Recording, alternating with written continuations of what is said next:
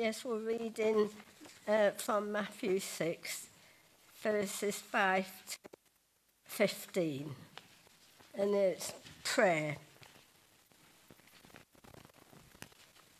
And when you pray, do not be like the hypocrites, for they love to pray standing in the synagogues and on the street corners, to be seen by others.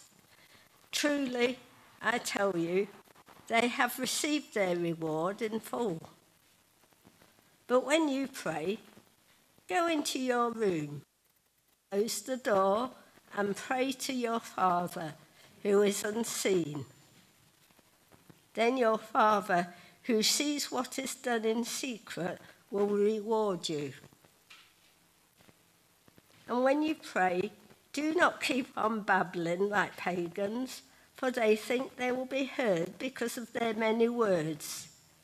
Do not be like them, for your Father knows what your needs before you ask. This, then, is how you should pray. Our Father in heaven, hallowed be your name. Your kingdom come, your will be done on earth as in heaven. Give us today our daily bread, and forgive us our debts, and we also have forgiven our debtors. And lead us not into temptation, but deliver us from the evil one. For if you forgive the other people when they sin against you, your heavenly Father will also forgive you.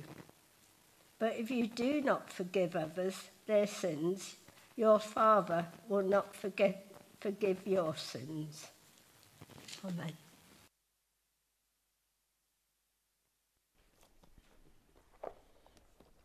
Let us just um, bring our time to the Lord in prayer again. Our dear Heavenly Father, we just come before you this evening and ask for your spirit and presence may be amongst us. Lord, we just pray that our hearts may be open to your word and what you have to say to us as we just study this um, small passage that we have before us. And we just pray that um, we may learn something new, even though it may be very, very familiar to most of us, Lord. We just pray that it may be also a means of just rekindling our prayer life before you. Amen. Amen.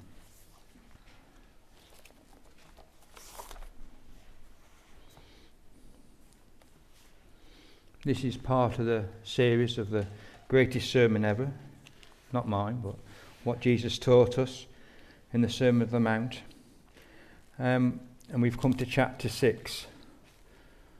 And it's talking about the righteousness of others initially in verse 1. Stephen went through this last week. I'm not going to elaborate on it again, but in a sense, it's the right things to do.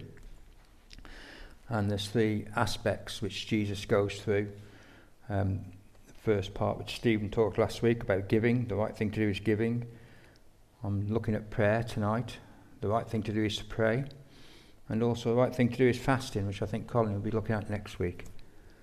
Uh, but on both, all three occasions, Jesus does look at the Pharisees and what they're doing as well, and um, criticizes them for doing their things because they want to get righteousness themselves and their self justification in that. So we come into prayer, and what does it say to begin with? It says, So when you pray, and Jesus says that three times, when you pray, in this um, first um, four or five verses from chapter 5 to chapter, um, verse 5 to chapter, uh, verse 7. He says, when, when, you pray, he says that three times to his disciples. Um, it's not if, but when. Which is quite a thing, really. In a sense, it's a thing that we all, people should do, Christians should do. Um, the Lord's Prayer in Luke 11 starts with the disciples saying, Lord, teach us to pray. So, in a sense, it was also a taught thing. I had to think about my own personal life in that respect of when I was taught, and I suppose it is when I was on my mother's knee, being taught to pray. Thank the Lord for godly women. I just say to that. One of the most important jobs in this world. Um, but teaching their little ones to pray. And my mother taught me to pray. And being in the family. And then in this fellowship, being taught to pray, seeing others pray, learning from others. I expect other people have different experiences, but that's what it was. I was a bit shocked the first time I was in an open prayer meeting where first person prayed and I thought that's it, we go, and then someone else prayed and we all sort of heads still down. But it is being taught to pray. And also, it's in a sense formal prayers. We've just had um, Nathan leading us in prayer, which is in a sense is formal prayer, which is very good, and it's what we should do. Um, we have informal prayers like we do on a Tuesday night where we all gather together and um, matters are shared for prayer and then we pray about them. Nothing scripted in that, but we all pray individually or one after the other. That's informal. But this really, this passage, is about individual prayer, your own personal prayer life. And that's what this is really coming to. So when he says, when you pray, i.e., when you pray personally, in your own time, he says, when you pray. And first of all, he does look at the um, Pharisees or the hypocrites, as we call them, um, or whatever you want to refer to. He said, You must not be like the hypocrites. And there's really four aspects of being hypocritical in praying in that respect. And we can mirror them with a personal prayer life as well. Um, the four aspects I'm going to look at is the places, the posture, the pride, and the pro- product of the prayer. So, first of all, the place they prayed, the Pharisees, was in the temple on the street corners. I thought about the street corners. It's where two roads meet. So, you know, standing on the corner so people can see them from either direction. You know, it's, it's, it's, it's for show. And these Pharisees would tend to be in nicely robed garments as well. So, you know, people would see him. And when he stands up in the synagogue, he, he, he sees him. I'd like to just read, I know it's. Um, as a mirror to this passage, but I think it does emphasize what Jesus is really trying to get at. And that's in Luke 18, 9 to 14. It is a parable, but he, I think it emphasizes the point of what's going on here. So, Luke chapter 18, verse 9. He also told this parable to some who trusted in themselves that they were righteous. There's that word again righteous. And looked down on everyone else. Two men went up to the temple to pray, one a Pharisee the other tax collector. The Pharisee was standing there praying like this about himself God, I thank that you are not, that I am not like other people, greedy, unrighteous, adulterous, or even like this tax collector. I fast twice a week. I give a tenth of everything I get.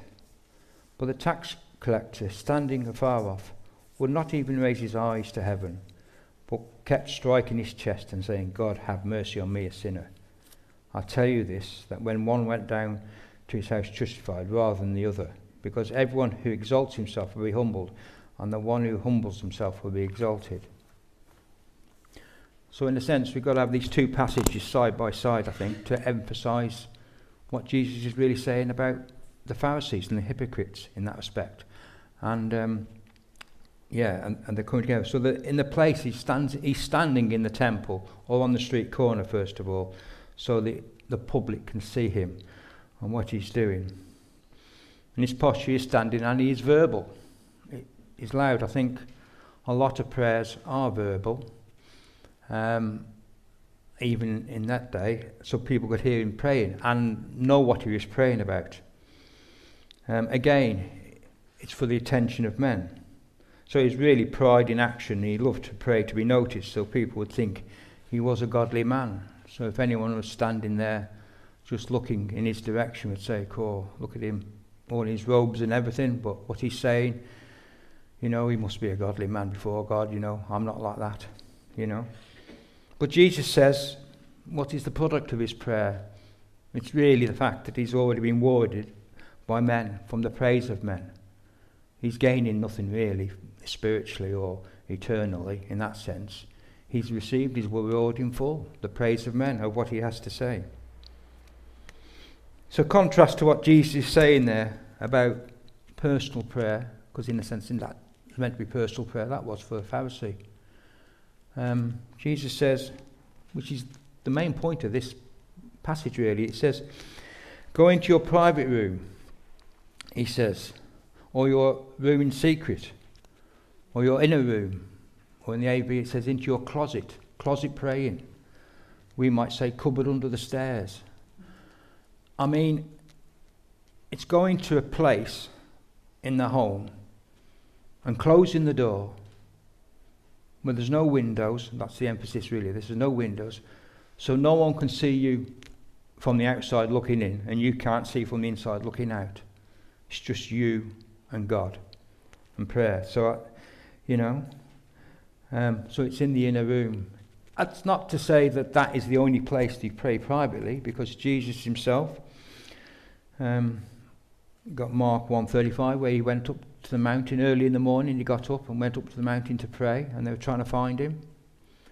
Um, and there's other passages of people going out to pray. I think Isaac went out in the hills or, or on the fields to meditate in prayer, it says, before he saw Rebecca coming. And also, you got Daniel. He went into his room and he opened up his windows and prayed towards Jerusalem. So he, he can, but it is private and it's not there to be noticed, basically, by the people. It's just you and God. And Jesus says, when you pray, and my question is, do you pray in that respect? Are you taking yourself to a, a place where you can personally open up to God? And the posture, really, where the Pharisees standing up so it can be seen, is really, if we look at other passage, head bowed, humbled themselves, Father, forgive me, I'm a sinner. It, it, it, it's totally different in that respect. And even Jesus in Luke, on the night of his betrayal, he goes down and he's kneeling before God. That again is a personal prayer between him and God. Um, so that's the attitude, really, of what we should be. It's humility, not pride, in that respect, because we are coming to God on a one to one where we say, God, have mercy on the sinner. And the product of all that is that God hears us. He does hear us. And He knows what we need. And that's where Jesus takes us in those first few verses. He says, Because the Father knows the things you need before you ask Him. Which is a bit ironic. Why ask Him if He knows? But we'll come to that later on. But yeah. Therefore, He says, Therefore, you should pray like this. And this is a model prayer that we're going to look at. I just mentioned this in passing. When I was doing work, I was praising how much through all the different strands of Christianity that we can come across, this is the one bit that is kept nearly pure, the Lord's Prayer, as we call it. There is a bit at the end we, where we um, put a, a doxology to it as well. But this is the Lord's Prayer. And I, if it's one bit of scripture that people know, this is it. I think this is more well known than I would say than say John 3:16 or something like that in Christendom. You know, everyone says the Lord's Prayer if they come to a church of any description, nearly. And therefore, it's something we could meditate on because we know it. We don't need to um, look at end tomes or volumes or anything like that. We do know it. So it is personal, it's private prayer. And we have this model prayer. But the first interesting thing about this prayer, it says, Our Father. It's not my Father, it's our Father. And it goes on, give us our daily bread. Forgive us our debts, as we forgive our. Lead us deliver us. There's a plurality there, and yet you're meant to be a private prayer. But I think that really emphasised the fact there is a private prayer, and then we are walking our own personal road before the Lord in that sense. But we're also part of a family. And I think that's the important part of that is it is our personal thing, but we are part of a family And like you hear tonight, we're not all on our own. We can look around and see others to help us if we need to. Um, so we're part of a family. And then it's the Father, our Father. I mean, so it's a communal Father. It's, that's a relationship aspect, um, a fatherly aspect in our lives, which we should um, take on board, the Father of the family. Um, so really, again, Christianity and life in general is about relationships. And it's about our relationship with our Father. Um, and it's good to look at us from that. A very relationship thing, I think. You can't choose your family. I'm one of eight kids. I can't choose my brothers and sisters. They are there, and I get on with them. I don't fall out with them as much as possible, but sometimes it happens. But it's family, and, and they are. And we can't choose our family here, Christian brothers and sisters. And the other thing about families is they say blood is thicker than water. I thought of that one. And I thought, well, yeah, the Saviour's blood saved us. And therefore, his blood thicker than water in that sense is um, we have a, a Saviour that's died for us and shed his blood for us. So there is a, another aspect to it there. But that's going off beam a bit, so I better not do that. Better get back on track. So we look at this prayer, the model prayer. And without going through, we're going to go through it bit by bit, but there's sort of five points I want to bring out quickly on this. I'm being told I've got to be quick, so I'm going to be quick. First one's adoration, second one's consecration, third one's supplication, fourth one intercession, and fifth one's protection. Those are sort of the five points around this prayer, this model prayer. Some people bought a few more. There's whole books written on this. Um, and I'm doing a few minutes. So, first one, first point of this prayer, we come to it adoration, which is Our Father, hallowed be your name, or your name be honoured or holy. It's a request for worship, really, to God and nothing else. Um, so we should begin with worshipping God. You know, um, we've heard the psalm from this morning, there's other psalms. A lot of them, you could just read them through. They are worship to God. You know, bless your name, O Lord, and all the rest of it. Um, it goes on. So it says, you know, and who is this God we're worshipping? He says, I am that I am. And that's a really telling statement if you really unpack it. His existence and his, there's no beginning and no end to him. I am that I am. Yeah. We are talking to a supernatural being. That takes some thinking, really, if we really unpack it. It is a su- God is a supernatural being, the one who created the heavens and the earth. And we have a moment, personal moment, that we can actually talk to Him and be with Him in private. You know that that's that's uh, should be a mind blowing experience, really, if you really think about it. But yeah, so adoration, worship. Next thing is consecration. It says, "Your kingdom come, Your will be done on earth as it is in heaven." This is really surrendering ourselves to God, body, soul, mind, spirit, career, money, family. The list goes on. It says, "Your kingdom come." We looked at this last week, which is very poignant to this passage, where we surrender ourselves to God. Mark 12:29 says, this is the verse we read last week. Jesus answered, The most important is, Listen, O Israel, the Lord your God the Lord our is one. Love the Lord your God with all your heart, with all your soul, with all your mind, and with all your strength. That is a, a passage relating back to this in that sense.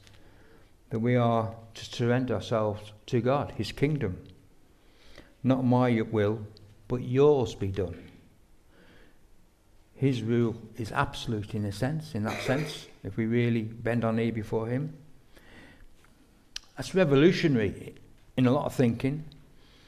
And it turns the world upside down if you really think it through. And I'd say a lot of people have died at the stake because of it.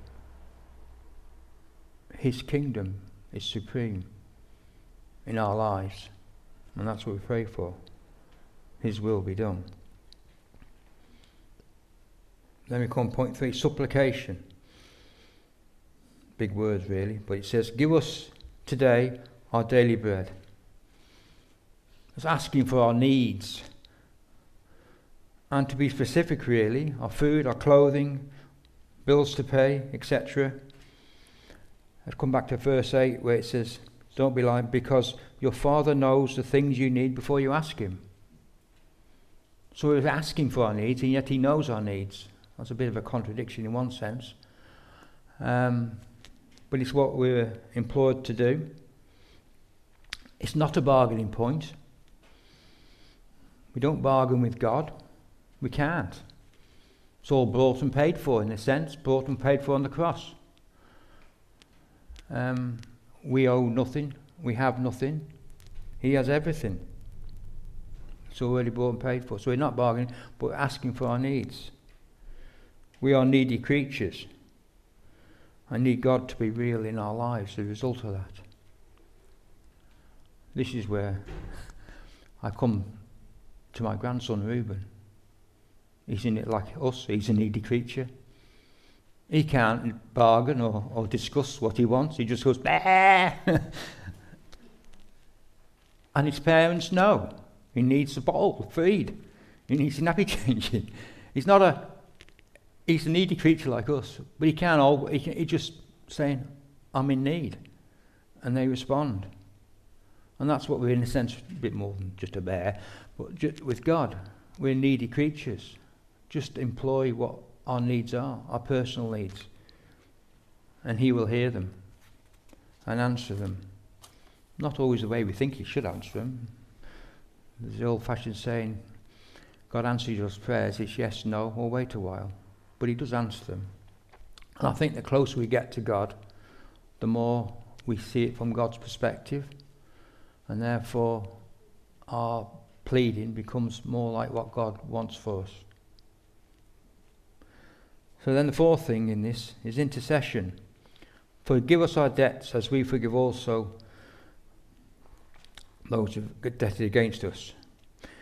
It's also sometimes called transgressions. It's also called sins in some version. Forgive us our sins as we forgive sins against us.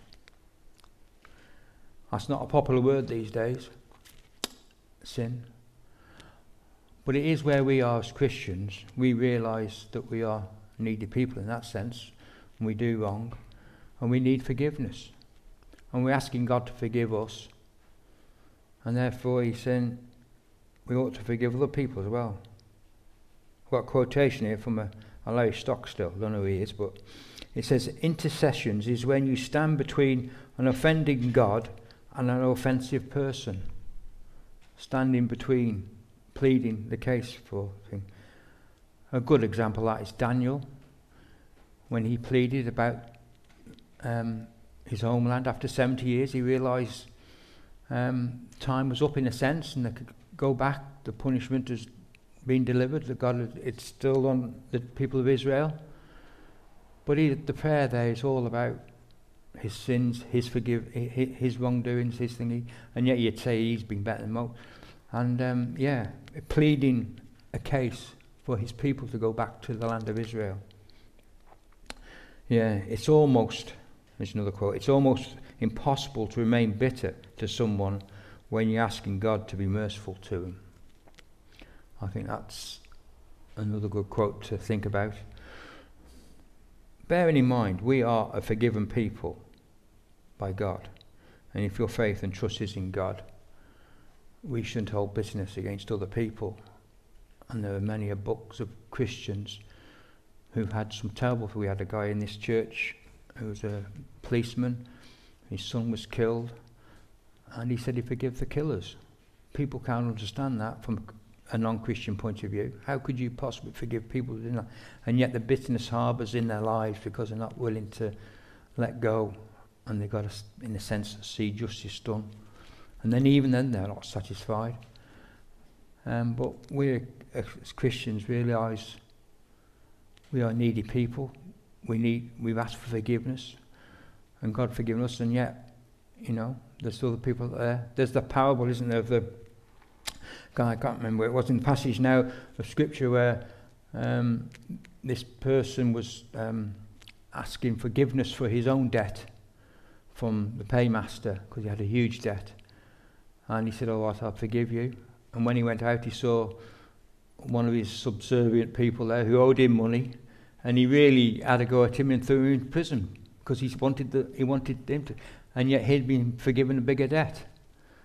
And the paymaster, when he realised what had happened, he says he threw him back in prison. He says, "Yeah, we've got to remember that we've been forgiven a big debt ourselves, and therefore we do forgive others." And then, lastly, protection. Lead us not into temptation, but deliver us from evil, or better still, from the evil one. Um, yeah, providential care in our life, that's what we're really asking for, and I think that's what God does supply for us. Um, Ephesians 6, we look at with that respect, putting on the whole armour of God. Yes, um, in each piece put on with prayer. Yeah, Satan is a real, and we do need protection from him. I mean, this business of um, Halloween and everything, I think it's a celebration of evil. I can't understand it myself. And people are playing with fire. Satan is a real thing, real person. Um, and we need protection from it. Our kids need protection from it. Yeah. The battle has been won, I would say, but sometimes we can have wounds and scars as a result of it um, which is also true in our lives. But there we are, our failures. But we need our God's protection in that respect. That's all I want to say on that, really. I want to, next five, ten minutes, just have a personal word of testimony, really, about this. I mean, that's the theory in one respect. What is it in reality? In one's life. Um, so I'm coming to you as a needy person myself as well. I personally have a quiet time every morning, two chairs pulled together um, in our dining room before anyone else gets up, take my wife a cup of tea and then have a cup of coffee, and I sit down with my Bible and my Bible notes, which are these Encounters with God. I use them because they go through passages of Scripture, not just a thought or a verse. They, over a period of fortnight, three weeks, they go through the whole passage. That's why I chose them, which is really good. And yeah, I learned things from it um, and practical things. I'm a farmer. Harvest today. I'm a farmer. And there's been things, times when you just wonder what you do and what not to do in a sense. And I've reading my notes, I remember um, do I cut or don't I cut for silage? I mean, we deal with the typical summer weather. We want dry weather, and yet it's constantly raining in May time. And, um, and I remember reading my notes one day, and it says, keep pressing on. This was on a Monday morning. I knew I had the week ahead. I don't like to do anything on Sunday or the weekends, so try and avoid that if I can. Um, yeah, so I thought, well, the weather doesn't look brilliant, but it says keep pressing on, so I'll cut. And I cut, and as it happened, we had three or four dry days, and I was able to get on. Um, yeah, so it's wanting a, a reality, really, in my life in that respect. As I say, I'm a third generation farmer. 2006, my dad died. 2009, my mother died. And to quote a certain politician, when the ball, rugby ball comes out of the scrum, you've got to deal with it.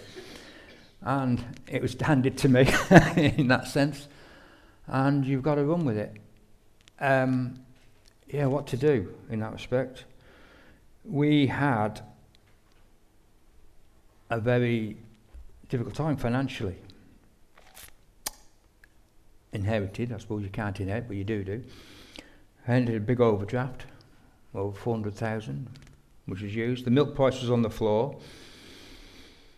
We had bills to pay. It was springtime and all that lot. um, yeah, we knew if we carried on farming, we'd have to invest a similar amount, half a million plus, in new dairy system, which was nearly impossible. Um, I also had the death of my parents, so I had extra financial to pay out to the rest of the family as well, which is adding to the cost big time. Um, yeah, so a lot of planning meetings and stuff was going on. Didn't know which way to turn, really. Eventually, we had the overdraft renewed in the early part of 2010. Um, but along with overdraft renewed, the bank sent a letter saying, renewing the facilities, but we want to see a for sale sign outside the property as well. And not only that, we're going to send someone round in May to make sure there is a for sale sign there. That's a blow, in a sense. Things are getting much worse. My wife turns around to me, who's doing the accounts, and she just said to me one day, after she says, I've stopped paying bills, she said, we've got no more money. Normally said to me, "We've got no money, but I didn't take any note of that. But this time she said, we've got, we're, we're not paying, I'm not paying any more bills. I've got a bit of contingency if people do call, which is I'm not paying any more bills now. And we're not like that. Pay and be paid. That's been our philosophy over the years and still is. It's the only time it happened, that is, but it, it did happen. Yeah, so what to do? We're acid rich and cash poor in a sense. We had a whole, we had a cottage down the road, a workman's cottage, which a workman wasn't at the time, he was renting that out. But there was a young girl in there who was a single mother. And that's not me, I'm not for turfing people out on the street, just for the sake of it. And you pray about these things. I had a word with my brother Matthew, who's sitting there, who's a land agent. He said, I could write a, a thing. It's you're perfectly legal, because he did the tenancy agreement, perfectly legally to give a sort of two months' notice of where it was to, so he can evict her like. And I thought, well, that's not me. Pray about it. Next minute, I had a letter in the post from her. And she says, Thank you very much. She says, But I found another property in the village, so therefore I want to give you a month's notice on my tenancy. Couldn't believe it. I thought, Brilliant. I could possibly sell it now. and they were very good. They decorated the place and everything, so it's left in a good state, which when you know the person, you wouldn't have thought that was thingy, but no, very, I've got to commend for all that. So what do we do now? Put in the market, I suppose. I had one or two people ring me up. I had a state agent go and value it, but I had one or two people ring me up as well and said, well, about renting it out again. I said, no, I think I'm going to rent, I'm going to um, put it on the market and sell it now.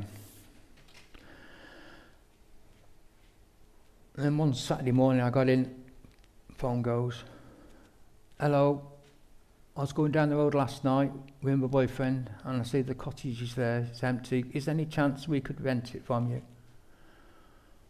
I said, I'm terribly sorry, I, I'm thinking of selling it. She said, well, we're living with our grandparents at the moment and we're desperate for somewhere to come. I said, no, I think the time has come for me to sell it, unfortunately, yeah. Phone goes down. Soon as that, I said, oh, some young girl wanting to rent the cottage which wasn't the first time someone had said that to us. Two minutes later, phone goes again. Hello, it's me again. My grand says, How much do you want for it? I thought, That's a bit different. and we'd had a we hadn't put it on the market, we'd had a, a brief, and we, it was a detached cottage, so we knew next door was about 130,000. But the estate agent said, Say 150 when we put it on, and then we'll see where we go from there. So I said to her, oh, it's about 150,000. You know, so okay, she said. two minutes later again. My granddad's coming down to the village for his paper. Can we meet you at the cottage and have a look at it? I thought this is getting a bit serious. and I said, okay. I said, you can do. Um, right. She says, oh, by the way, she says, my name's Anne-Marie, Anne-Marie West. I said, oh, all right. She says, my granddad's Harry West. I went, oh, right. You may not know who Harry West is. He's one of the biggest employers, or was, he's died sadly now, but he's one of the biggest employers in the village. And he used to put up, he put up our agricultural buildings and made um, agricultural machines and muck spreaders and feeders and everything, still going, go strong. So in a sense, I knew he had the money straight away. It wasn't a question. So I met him and he said, this is, well, cut a long story short, he said, this is going to be a cash sale and negotiating. And we, we negotiated. And um, without any estate agents or anything like that, we got it for about 135, I think. And um, yeah, within about four, five, six weeks, it was all done and dusted. Money in the bank, couldn't believe it. Bank manager turned up then, like, took 100,000 off me, but that's another story. But it, it just, I was gobsmacked. That conversation will remain me for many years. How God works, protection, giving us our daily bread in our lives. Oh, it's not the first thing that, uh, well, people who've been in our house group over the years will know that um, we've prayed about the farming situations over many, many years. But that's just one instance, really, and how God um, speaks to us. So the conclusion's really what it is of tonight. First of all, when you pray, your personal prayer life, not if you pray, when you pray. Go into your own closet, your own private space to pray. Open up to God, be honest with Him, and trust in Him, and He, and He will need for he, and ask for your needs and protections as well as worship Him. This is what I read yesterday in my Bible reading notes, as I said, do it every morning. Ecclesiastes, last verse of Ecclesiastes, for God will bring everything out to judgment, including every hidden thing, whether good or evil. And I thought, well, yeah, you're in your closet, in your private thing. God will make it known to you. Amen.